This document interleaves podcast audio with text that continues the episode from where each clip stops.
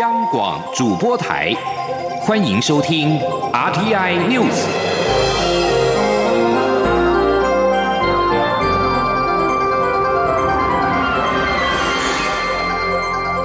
听众朋友您好，我是张顺祥，欢迎收听这节央广主播台提供给您的 RTI News。首先把新闻焦点关注到是台电的供电可亮绿灯无虞，是今年的夏天。今天进入到夏季用电期，台电预估今年用电尖峰将在七月中旬之后出现。而今年有 COVID-19 疫情搅局，使得尖峰用电量预估值下修到三千七百九十一万瓦，但仍较去年有所成长。不过，台电强调，目前的供电能力加今夏供电没有问题，备转容量率可以维持在百分之十以上，供电的灯号可以亮绿灯。请听央广记者谢嘉欣报道。武汉肺炎打乱全球经济活动步调，不过台湾因防疫得宜，经济表现相较其他国家来得好。根据台电统计，截至五月三十一号为止，今年用电仍较去年同期有所成长，增幅为零点九四个百分点。眼看进入夏季用电，行政院长苏贞昌也拍板，若是本土持续无新增病例，最快七号扩大开放民众正常生活，届时经济活动预料也会更加活络。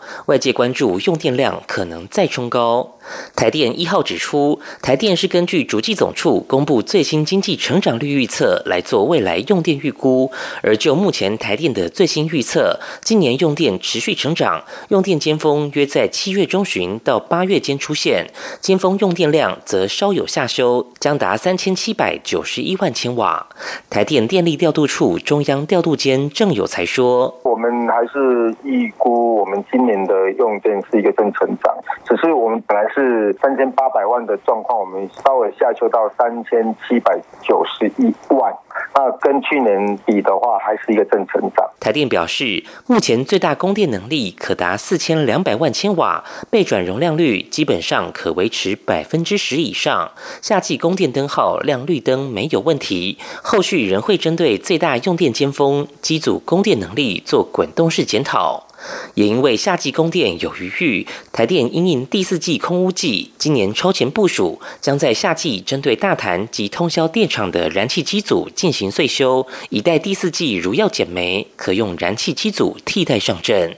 中央广播电台记者谢嘉欣采访报道。俗称武汉肺炎的 COVID-19 疫情冲击持续。中华经济研究院今天公布五月经过季节调整之后的台湾制造业采购经理人指数，指数续跌二点八个百分点到百分之四十四点八，是二零一二年七月创编以来最快的紧缩速度。中经院院长张传章表示，尽管业者预期景气和需求会反转，但产业何时恢复正常的生产水准仍难明确，也使得产业保守铺货，以降低可能的冲击。央广记者陈立信宏报道。台湾制造业采购经理人指数 PMI 在四月大跌五点五个百分点，创下二零一二年七月创编以来最大跌幅之后，近期尽管欧美各国陆续解封，但五月仍然持续反映订单和生产持续比四月紧缩。PMI 五项组成指标中，新增订单、生产与人力雇用持续紧缩，都滑落至二零一二年七月创编以来最快紧缩速度。另外，从另一项指标客户存货指数来看，疫情还未爆发前，二月滑落至创编以来的最低点，显示需求强劲。但从四月开始，全体制造业已转为回报存货过高，且五月续扬四点五个百分点至百分之五十五，为创编以来最高。其中，电子及光学产业客户的存货指数已经连续两个月呈现过高，为二零一二年七月创编以。来最高。至于厂商对未来六个月展望指数，在二月骤跌二十六点九个百分点后，首次呈现紧缩速度趋缓，指数回升五点一个百分点至百分之三十点八。中经院院长张传章表示，虽然欧美和国内疫情趋缓，市场恐慌已不较先前严重，但业者对于未来景气何时能恢复到疫情前的水准仍难以掌握。张传章说。虽然可以预见景气啊以及需求会反转，但何时产业才可以恢复到正常的生产水准啊，仍然很难预期。第二个的话，自家产品的啊终端货终端的应用获利看啊是很不一样的，客户所需要的啊复原期程度也不一样，啊看不见恢复营运正常的一个时间点，让产业保守复后啊来降低它的企业可能受到的一个冲击。另外，在国内疫情趋缓下，并启动防疫新生活，全体非制造业的商业活动指数在连续四个月紧缩后，五月指数翻扬七点六个百分点至百分之四十一。至于对未来六个月展望，指数更跃升十五点七个百分点至百分之三十三点五。中央广播电台记者陈林信鸿报道。创刊三十二年，目前全台湾唯一的晚报《联合晚报》经传停刊。联晚表示，今天下午出刊之后将画下句点，将留任所有的外勤记者，也将为订户提供退费或者是转订的方案。联合新闻网表示，受到读者阅读习惯改变、数位媒体发展和新冠肺炎疫情等因素影响，联晚决定要终止发行。身为台湾目前唯一的晚报，联晚的。阶段性任务已经完成，感谢读者的支持，让连晚走过一万多个日子。连晚停刊之后，也将推出数位的新产品，以应下一阶段阅读时代来临。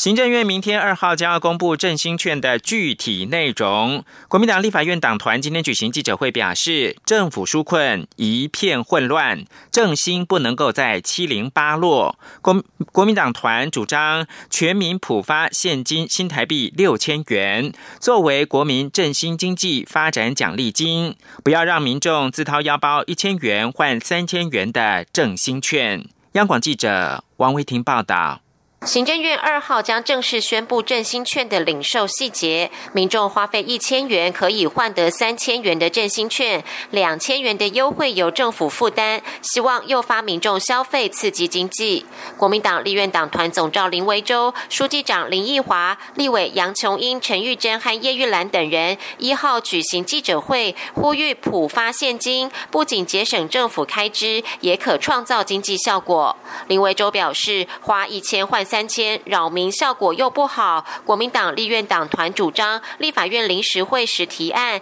要求行政院再编两千一百亿元的振兴预算，其中一千六百亿用于全民普发六千元。林维洲说：“所以我们在临时会，国民党的版本只有一条，我们的议程只有一条，针对纾困特别条例再一次修法，让两千一百亿的预算可以再编，然后国民党具体的提出。”这个两千一百亿在编的时候，我们希望政府补发现金六千元给所有的台湾的这个民众。林维洲预估，政府要花费二十亿元印制实体券，如果改发现金，马上节省二十亿元的行政成本，一切都在政府的一念之间。林奕华则表示，政府要替基层的辛苦民众着想，不要只从冷气房规划振兴方案。他也表示，民进党有前总统马英九的心魔，振兴券比消费券还少了一千六百元。中央广播电台记者王威婷采访报道。行政院明天将。宣布正兴券的发放方式，国民党立法院党团今天提出了最后呼吁，希望政府普发每人现金六千元，最能够公平的照顾全民。对此，民进党团回应表示。振兴券主要目的是振兴，不是纾困。建议政府可以参考口罩实名制的经验，对前端发行可能遇到的问题做好万全准备，并对后端通路使用上有全面的思考，以达到振兴加成的效果。请听记者刘玉秋报道。面对后疫情时代，行政院规划拿一千元钞票买三千元振兴券的振兴方案，盼刺激消费。不过，向来不断主张改发现金的国民党团，在振兴方案揭晓前夕，再度举行记者会，呼吁政府可再追加两千一百亿元振兴预算，对全民普发每人新台币六千元，不但可现省印制振兴券的二十亿行政成本，也更能照顾全民。对于国民党团要求。补发现金。民进党团书记长钟嘉宾回应指出，振兴券的金额多少可以讨论，但国民党一味提高金额，恐怕画错重点。钟嘉宾建议政府可参照口罩实名制的经验，料想到发行时可能会遇到的排队、电脑宕机等问题，做好万全准备。但他认为，真正的挑战不是前端的发行，而是后端接受振兴券的商家如何流通。希望行政部门对于传统经济型收受振兴券的商家要有更多的帮忙，让他们也可以进到经济系统中，产生振兴加成的效果。他现在想的都是给。领的人开心哦，三千那变成六千，领的人开心，其实不是要收的人满意。对他来讲，他收到之后，他可以帮助他的生意活络，这才是重点。所以呢，我们希望在野党呢，能够在呃欢迎他提出各种建议的时候呢，也思考清楚，振兴券不是纾困，更重要的要对后端的回收，回收这个消费振兴券，呃，能够真正产生振兴经济的效果。民进党立委陈廷飞则说，由于国民党过去所发行的消费券没有达到预期效果，他相信政府会从过去不好的经验中做检讨，如何降低行政费用与更接地气，会是让这次振兴券有别以往的重要关键。但仍有待最后方案出炉后再做评论。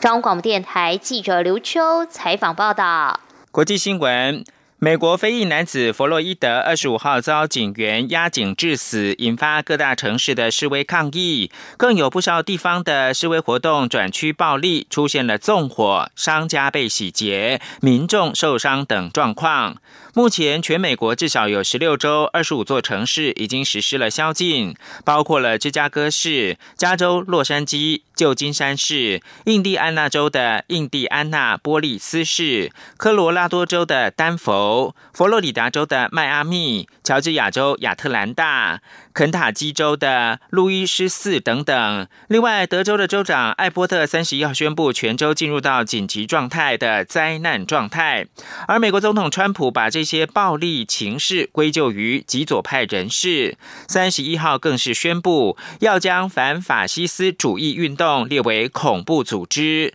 笃定代表民主党总统的参选的前副总统拜登，三十一号则是现身在德拉瓦州的威明顿住家附近的示威现场。拜登随后在推特上面发言表示，国家正处于痛苦当中，但绝对不能够让痛苦毁了我们。推特上照片显示，拜登跟非裔居民交谈，聆听他们的声音。中国强推香港版的国家安全法，经审议通过了中国全国人大常委会工作报告。三十一号由新华社发布，在涉港部分多出了香港加快推进相关立法，一共十个字，宣示加速推动港版国安法的立法工作。至于香港《明报》委托香港中文大学传播与民意调查中心的最新民调显示，百分之六十四的受访者反对北京方面绕过立法会制定港版的国安法。百分之二十四点三表示支持。调查同时还显示，百分之五十二点三的受访者同意港府有责任要防范、制止和惩治危害国安的行为跟活动。百分之二十点二表示不同意。此外，英国外交大臣拉布今天表示，英国不会漠视对香港的责任，并且重申伦敦拟对英国国民海外护照的香港持有人放宽签证权。权以回应北京推动制定港版的国安法。最后看到的是热带风暴亚曼达三十一号袭击中美洲国家萨尔瓦多和瓜地马拉，造成至少十个人丧生。亚曼达是太平洋地区本季第一个形成命名的热带风暴，带来了洪水，造成停电。萨尔瓦多总统布格雷在推特宣布，国家进入紧急状态，为期十五天。新闻由张顺祥编播。各位朋友，大家好，我是台大医院张尚存医师。自从武汉肺炎疫情发生以来，许多人配合政府居家隔离或居家检疫，而被限缩了行动自由。我们不应该害怕或排斥，要多给他们一些支持与鼓励。也提醒居家隔离或居家检疫的民众，确实做好与外界隔离。不管疫情如何变化，大家都要有正确正向的态度，不要彼此贴标签，才可以守护台湾的健康。由政府请安心资讯有机关署提供。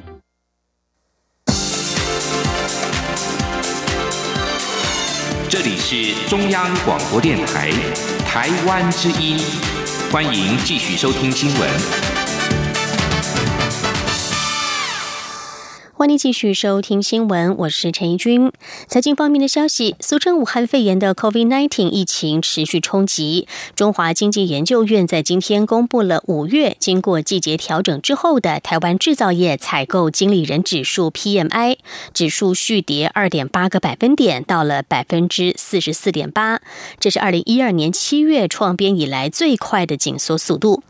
中经院院长张传章表示，尽管业者预期景气和需求会有反转，但产业何时恢复正常的生产水准仍然难以明确。这也使得产业保守铺货，以降低可能的冲击。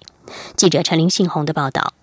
台湾制造业采购经理人指数 PMI 在四月大跌五点五个百分点，创下二零一二年七月创编以来最大跌幅之后，近期尽管欧美各国陆续解封，但五月仍然持续反映订单和生产持续比四月紧缩。PMI 五项组成指标中，新增订单、生产与人力雇用持续紧缩，都滑落至二零一二年七月创编以来最快紧缩速度。另外，从另一项指标客户存货指数来看，疫情还未爆发前，二月滑落至创编以来的最低点，显示需求强劲。但从四月开始，全体制造业已转为回报存货过高，且五月续扬四点五个百分点至百分之五十五，为创编以来最高。其中，电子及光学产业客户的存货指数已经连续两个月呈现过高，为二零一二年七月创编以来最高。至于厂商对未来六个月展望指数，在二月骤跌二十六点九个百分点后，首次呈现紧缩速度趋缓，指数回升五点一个百分点至百分之三十点八。中经院院长张传章表示，虽然欧美和国内疫情趋缓，市场恐慌已不较先前严重，但业者对于未来景气何时能恢复到疫情前的水准仍难以掌握。张传章说。虽然可以预见景气啊以及需求会反转，但何时产业才可以恢复到正常的生产水准啊，仍然很难预期。第二个的话，自家产品的啊终端货、终端的应用获利看啊是很不一样的，客户所需要的啊复原期程度也不一样，好看不见恢复营运正常的一个时间点，让产业保守复后。啊，来降低它的企业可能受到的一个冲击。另外，在国内疫情趋缓下，并启动防疫新生活，全体非制造业的商业活动指数在连续四个月紧缩后，五月指数翻扬七点六个百分点至百分之四十一。至于对未来六个月展望指数，更跃升十五点七个百分点至百分之三十三点五。中央广播电台记者陈林信鸿报道。为防俗称武汉肺炎的 COVID-19 疫情扩大，日本对一百一十一国民众实施入境管制。而日本媒体最近则报道，日本正在考虑要松绑管制，首波适用名单并不包括台湾。外交部今天表示，已经洽请日方将台湾纳入名单，将会持续的沟通。根据日本读卖新闻报道，日本政府正在考虑松绑因应防疫的入境管制措施，并将泰国、越南、澳洲、纽西兰等列入首波适用名单，台湾则未被列入。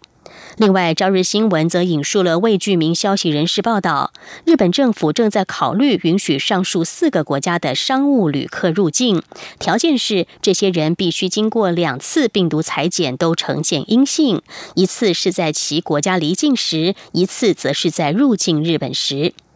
对此，外交部发言人欧江安今天上午表示，经外交部及驻日代表处向日方了解，日本政府目前尚在研议相关措施当中，并没有正式确定名单，后续仍然需要综合评估疫情发展的趋势。国家卫生研究院与国防医学院预防医学研究所共同合作开发的新型冠状病毒快筛试剂，已经在四月八号举办了非专属授权技术说明会。国卫院今天进一步表示，目前有五家公司完成了技转授权签约，国卫院也会持续的协助优化验证等程序，希望尽快的投入防疫的前线。台湾已经连续七周没有出现 COVID-19 的本土病例。国立台湾大学公共卫生学院今天表示，台湾不用普筛，但是建议将来应该陆续对七大族群进行血清抗体检测，包括了确诊者、居家隔离及检疫者、医护人员、空服员、外籍移工等，才能够了解台湾感染武汉肺炎的盛行率以及感染者的免疫持续力。也有助于将来解除社交距离的限制。记者陈国维的报道。中央流行疫情指挥中心上周强调，台湾没有普筛的必要。台大公共卫生硕士学位学程主任陈秀熙表示，有关血清抗体检测，台湾一定要做，只是可锁定某些族群，因为要检测才会知道感染的盛行率，进而了解我国需要相关疫苗的急迫程度。而且现在大家也不清楚感染者产生抗体后免疫力可以持续多久。他指出，有七大族群之后应优先检测血清抗体。包括确诊个案、居家隔离者、居家检疫者、医护人员、空服员、人口密集机构以及外籍移工。其中，医护人员可着重急诊、重症、曾照护及诊治呼吸道疾病或肺炎病患的基层医护；人口密集机构则包含八大行业人员、长照机构住民及健康照护者。对于血清抗体检测，我们不是要做前面，可是我们必须对很多的族群。确诊个案是一定要做的，因为这个个案可以了解他康复之后他的抗体，还有我们的居家隔离的接触者，的居家检疫，根据不同的国家的危险性。陈秀熙强调，现在到了疫情后期，除了要看流行病学的解封指数，如果能采取七大族群的血清抗体检测，也有助于我国了解不同族群的群体免疫情形以及视情况解除社交距离的规范。中央广播电台记者陈国伟台。北采访报道，在台湾的 COVID-19 疫情趋缓之后，台北市政府今天宣布启动永续环境二点零行动，推广自备环保餐具。首播在六月五号与宁夏夜市合作，推出消费者自备环保餐具享优惠的活动。未来更会逐步推广到其他夜市与商圈。记者欧阳梦平的报道。为了防疫，许多台北市民在疫情期间用餐都选择外带或是外送，使得免洗餐具使用量大增。台北市环保局长刘明龙一号便指出，今年一到四月，台北市的纸餐具使用量就比去年增加了百分之五十，不符合永续发展的目标。随着疫情趋缓，中央流行疫情指挥中心开始推动防疫新生活运动，呼吁民众外食可以放心使用重复清洗的餐具，少用免洗餐具。台北市政府也在一号宣布启动永续环境二点零行动，鼓励市民出外用餐时携带并使用自备的环保餐具。台北市副市长黄珊珊说：“这次疫情的关系，造成了非常多啊，因为大家担心，所以很多都是外送、外带的业者，然后用了非常多的一次性的呃餐具。那这一次。”在疫情期间，真的制造了很大量的废弃物，所以我们现这一次要跟大家宣导的是，中央疫情中心也希望大家能够在防疫新生活，能够虽然外食，但是希望能够带环保餐具。台北市环保局说明，台北市的永续环境二点零行动，除了宣导个人自备环保餐具，也鼓励摊商、餐饮业加入友善自备环保餐具店家。市府也将在六月五号世界环境日与宁夏夜市合作，推出为期两个月的自备餐具几点享优惠活动。民众只要使用自备的环保餐具，就可以得到一点，集满五点便可以获得新台币五十元的折价券，到参与活动的店家使用。环保局希望以宁夏夜市作为示范点，之后再逐步推广到其他夜市及商圈。另外，在台北市四大超商每年使用的咖啡纸杯总计达七千万个以上，对环境造成很大的负担。市府下阶段将与四大超商协谈，希望能针对自备环保杯提供更多折扣，以减少纸杯的使用。中央广播电台记者欧阳梦平在台北采访报道。高雄市长韩国瑜罢免案投票倒数五天，罢韩团体从今天起兵分三路展开车队扫街，进行最后的冲刺，呼吁高雄市民无畏无惧，六月六号要站出来坚定投票，找回高雄人的光荣。记者刘品熙的报道。罢韩投票本周六登场，罢韩团体从一号起展开一连五天的车队扫街，将宣传到投票日前最后一刻。罢韩团体一号一早先到凤山五甲龙城宫祈求妈祖庇佑车队扫街与游行活动顺利平安，现场跟祈请钟馗驱魔真君除魔，象征为高雄人除去心中的心魔。扫街车队兵分三路，分进合集，首站从日光小林村出发。未来五天将绕行整个大高雄。罢韩团体之一的 We Care 高雄发起人尹丽说：“我们是跟公民割草、跟台湾激进、We Care 还有领衔人这边，我们就会分进合集。好，因为刚刚刚有讲到，呃，高雄市其实非常非常大，我们是台北市的十一倍大，所以呢，我们剩下这个最后一个礼拜的时间，我们会把握这个最后的时间，邀请所有的市民一起来参与。”罢韩提案领衔人陈冠荣则说：“高雄已经被蹉跎两年，罢免成功的关键在于所有高雄人，罢免只差临门一脚。他呼吁所有高雄市民勇敢站出来投票，你的这一票就会决定高雄未来的两年。希望大家帮助高雄迎向更美好的未来。”央广记者刘品熙的采访报道。而面对罢韩团体的积极造势，韩国瑜阵营选择冷处理，依旧主打市政优先、专心纾困。对于罢免一事一概不回应，一切以平常心看待，将决定权交给高雄市民。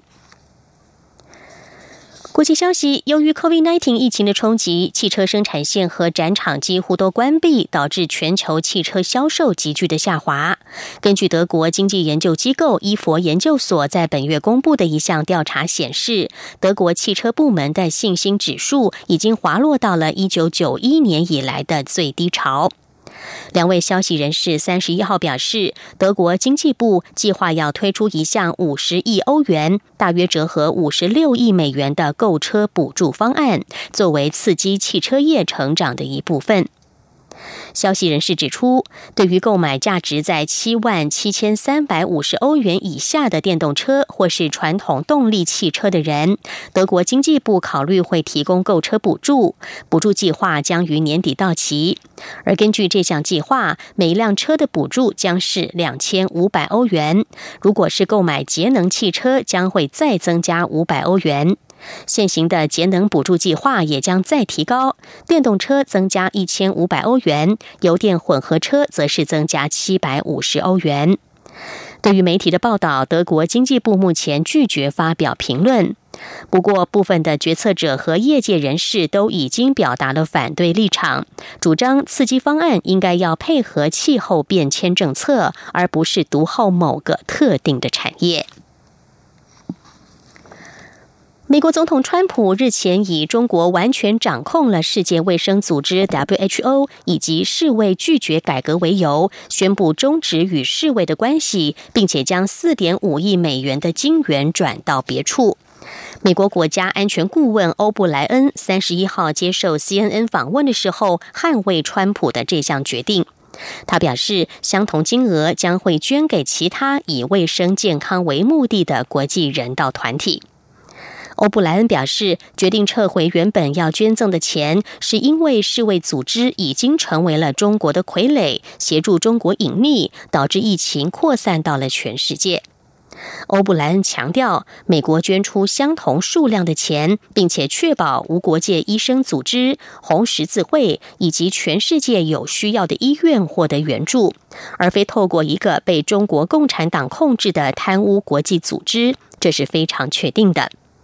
不过，欧布莱恩并没有说明美国政府是否将拟定特别计划，重新安排这些款项。欧布莱恩在五月初也曾经提出过类似的说法，不过当时无国界医生组织就已经回应，该组织并不是美国政府重新安排捐款的标的。新闻最后来关心日本鹿儿岛的地震。日本九州鹿儿岛县外海在今天发生推估规模四点三的地震，在鹿儿岛市等